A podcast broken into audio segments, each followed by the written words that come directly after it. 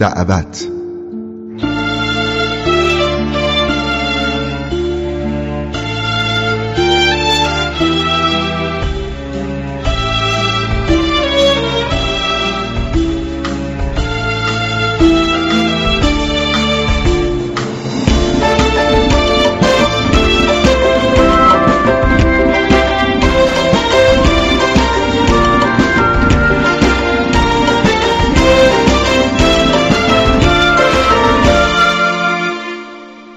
سه چهار تا دلو آب از شاه کشیدم و ریختم توی بشکه ای که کنار دیوار بود.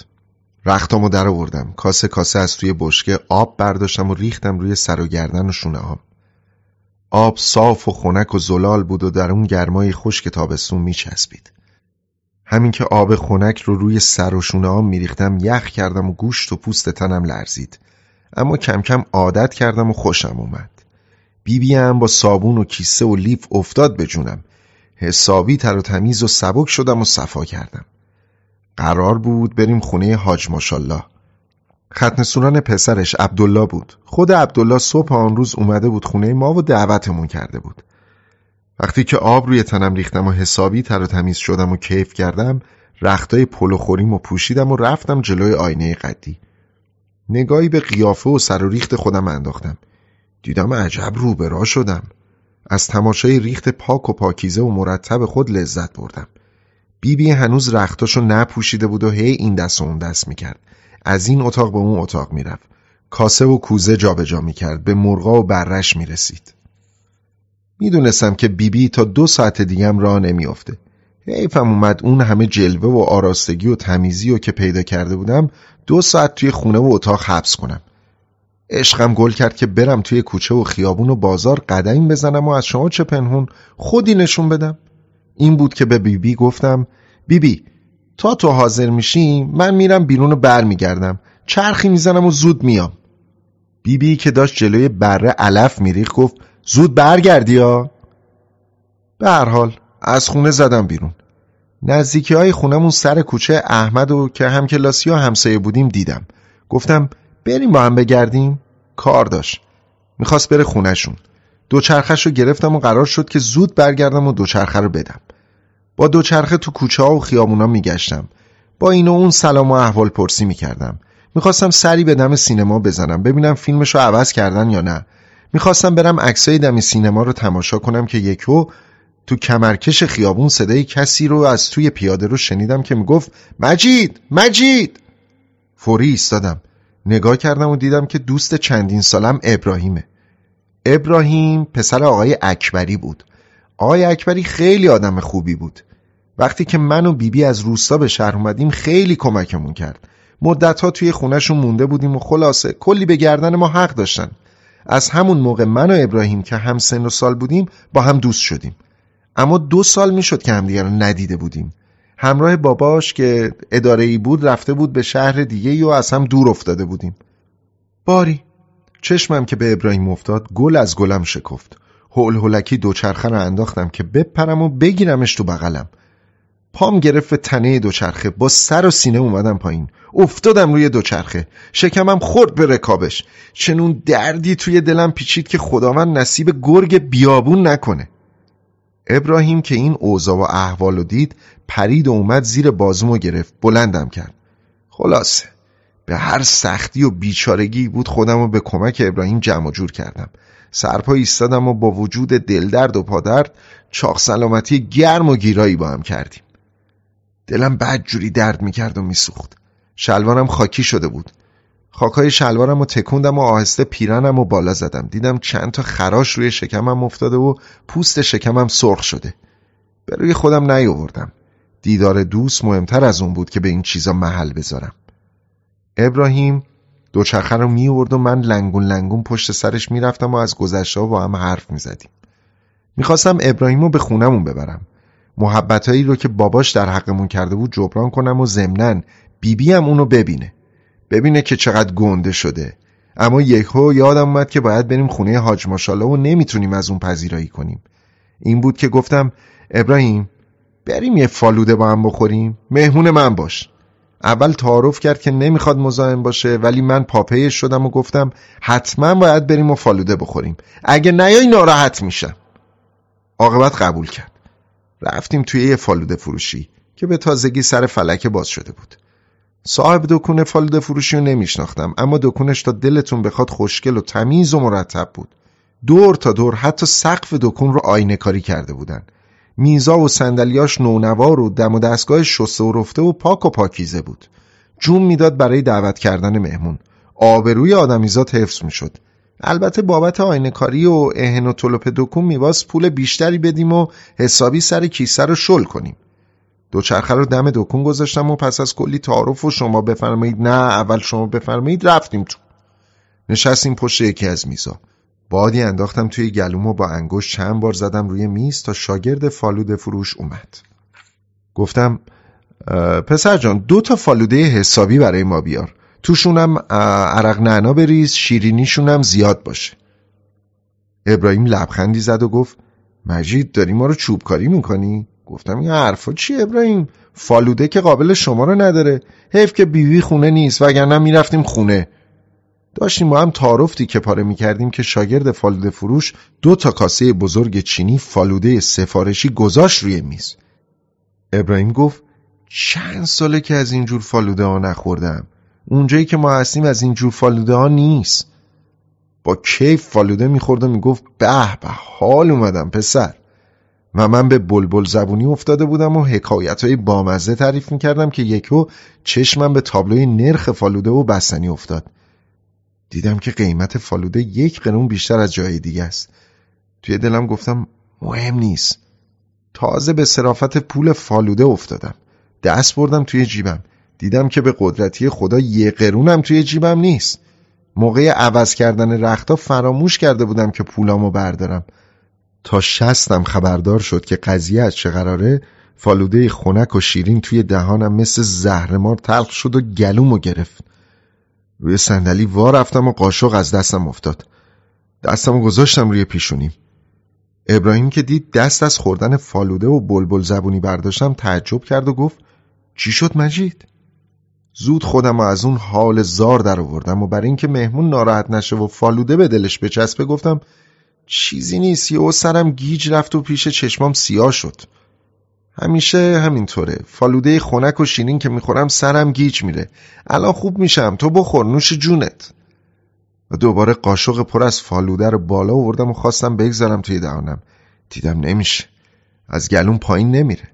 انگار کسی بیخ خرخرم و چسبیده بود. تازه دستم هم میلرزید و بالا نمیومد. قاشق پر از فالوده رو گذاشتم سر جاش. از زیر چشم به فالوده فروش نگاه کردم. خواستم ببینم قیافش چجوریه. میشه پیشش التماس کرد یا نه؟ از بخت بد من قیافه و حیبت ناجور و خشن و ترسناکی داشت. گردن کلفت و قد کوتاه و بداخم بود. سیبیلای چخماقی و پرپشتی داشت. عین سیبیلای چخماقی شمری که روی پرده درویشا دیده بودم. بازو و سینش لخ بود و خالکوبی شده بود. نگاه های تلخش زهره آدمیزاد آب می‌کرد. و هر سختی و بیشارگی بود دو سه تا قاشق فالوده زورکی خوردم. فالوده ها مزه پیش و نداشت تلخ و بدمزه و بدخوراک شده بود. توی آینه ای که روبرون بود نگاه کردم. دیدم که رنگم مثل چغندر قرمز شده و گر و گر عرق میریزم. سرم داغ شده بود دهانم خشک شده بود و نفسم بالا نمی اومد آب دهانم رو قورت دادم. لبخند محبت آمیزی زدم و بیخود حرف زدم و نمک پاشی کردم که ابراهیم بو نبره حال اوضاع از چه قراره. پشت سر هم از زیر چشم فالوده فروش رو میپاییدم. هر بار به نظرم بد اخلاقتر بدجنستر و بیرحمتر میومد مخصوصا وقتی به شاگردش توبید که چرا شل و رفته است و اگه زرنگ و چالاک نباشه با تیپا میندازتش از دکون بیرون. بیشتر ته دلم خالی شد و ترس توی رگ و پوستم دوید. تو عالم خیال همونطور که زورکی فالوده میخوردم و لبخند محبت آمیز می‌زدم فالوده فروش رو دیدم که اومده سر میز ما. پشت گردنم رو گرفته عین گربه بلندم کرده گذاشته روی میز. جلو ابراهیمو داره کاسه فالوده رو روی سرم خالی می‌کنه. یک بار دیگه توی خیال دیدم فالوده فروش لگن بزرگ فالوده رو گذاشته روی دستام. صورتم رو سیاه کرده کلابوغی گذاشته سرم و مردم دورم جمع شدن. حقیقتشو بخواید نمی‌دونستم معمولا با آدم بیپولی که فالوده بخوره و مهمونم دعوت کنه چه می‌کنن و چه بلایی سرش میارن. اولین بار بود که تو همچین وضعی گیر کرده بودم. بیشتر تنبیه های مدرسه جلو چشمم بود. خیالای ترسناک و ناگوار آنی راحتم نمیذاش. گاهی حرفای ابراهیم از خیال بیرونم می آورد ولی باز می‌رفتم تو فکرای عجیب غریب و درگیر اونا می شدم می‌دیدم که فالده فروش پیراهن و کفشمو در آورده و گرویی نگه داشته تا برم خونه پول بیارم و اونا رو پس بگیرم. می‌دیدم که بدون پیراهن و کفش توی خیابون میدوم و از مردم و ابراهیم خجالت می‌کشم. باز فالده فروش رو از زیر چشم نگاه کردم. چه چشمایی درشت و پرخونی داشت. چنون اخم کرده بود که حرف زدن با اون دل شیر می‌خواست. ابراهیم که فالودش رو با کیف خورده بود حوس بستنی کرد و گفت مجید؟ چطوره بگیم برامون بستنی هم بیارن؟ میچسبه. البته پولشو من میدم. دست کرد توی جیبش و یک اسکناس یک تومنی در آورد. فوری مچ دستشو گرفتم و گفتم قرار نبود از این کارو بکنی. تو ناسلامتی مهمون من هستی. بعد از مدتی به من رسیدی. نمی‌ذارم دست توی جیبت بکنی. و بعد با دست لرزان به شاگرد فالود فروش اشاره کردم که دو تا بستنی هم بیاره. بستنی ها توی چشم هم زدن اومد روی میز. پیش خودم گفتم حسابت داره میره بالا مجید بدبخ شدی. اولین قاشق بستنی رو که توی دهنم گذاشتم چشمام بیخودی سوخت و اشک پلکامو پر کرد. توی آینه نگاه کردم و دیدم الانه که اشکا بریزه و رسواشم. به بهونه بستن بند کفشم دلا شدم. سرم رو بردم زیر میز که ترتیب پاک کردن اشکامو بدم. دلم می‌خواست تا می‌تونم همون زیر میز بمونم و حسابی گریه کنم. اما مگه می‌شد؟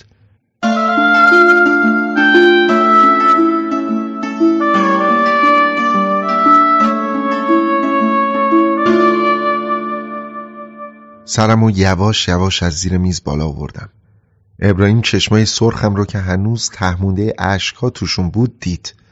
پیش دستی کردم و گفتم نمی‌دونم چه حسابیه. وقتی که فالوده و بستنی پشت سرم می‌خورم چشمام میسوزه و اشک توشون جمع میشه. ابراهیم گفت اخلاق عجیبیه. تالا چنین چیزی نشنیده بودم. گفتم خب دیگه بعضی ها اینجوری هستن. یکو یاد دوچرخه احمد افتادم. تو دلم گفتم نکنه یه وقت فالوده فروش بخواد دوچرخه مردم و گرویی بگیره. این بود که شاگرد فالوده فروش رو صدا زدم و گفتم آ پسر توی مغازه جایی هست که بشه دوچرخه نگه داشت گفت نه ما اینجا برای نگه داشتن دوچرخه جا نداریم. از بابت دوچرخه کمی خیالم راحت شد. گفتم اینجا توی این فالوده فروشی هیچ وقت دعوا میشه؟ گفت نه. تا به حال که دعوا نشده. اصلا چرا دعوا بشه؟ گفتم امروز ممکنه دعوا بشه. من دیشب خواب دیدم. شاگرد فالوده فروش و ابراهیم خندیدن.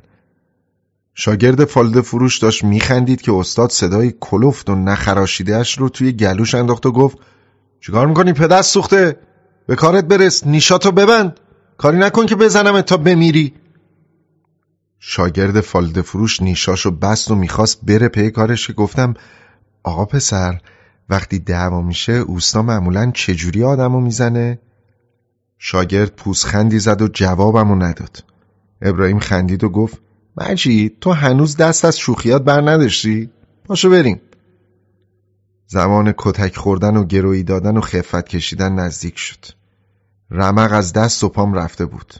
هر جوری بود ابراهیمو که یک تومن از جیبش در آورده بود و اصرار داشت پول بده از دکون بیرون فرستادم و نگذاشتم شرمندم کنه.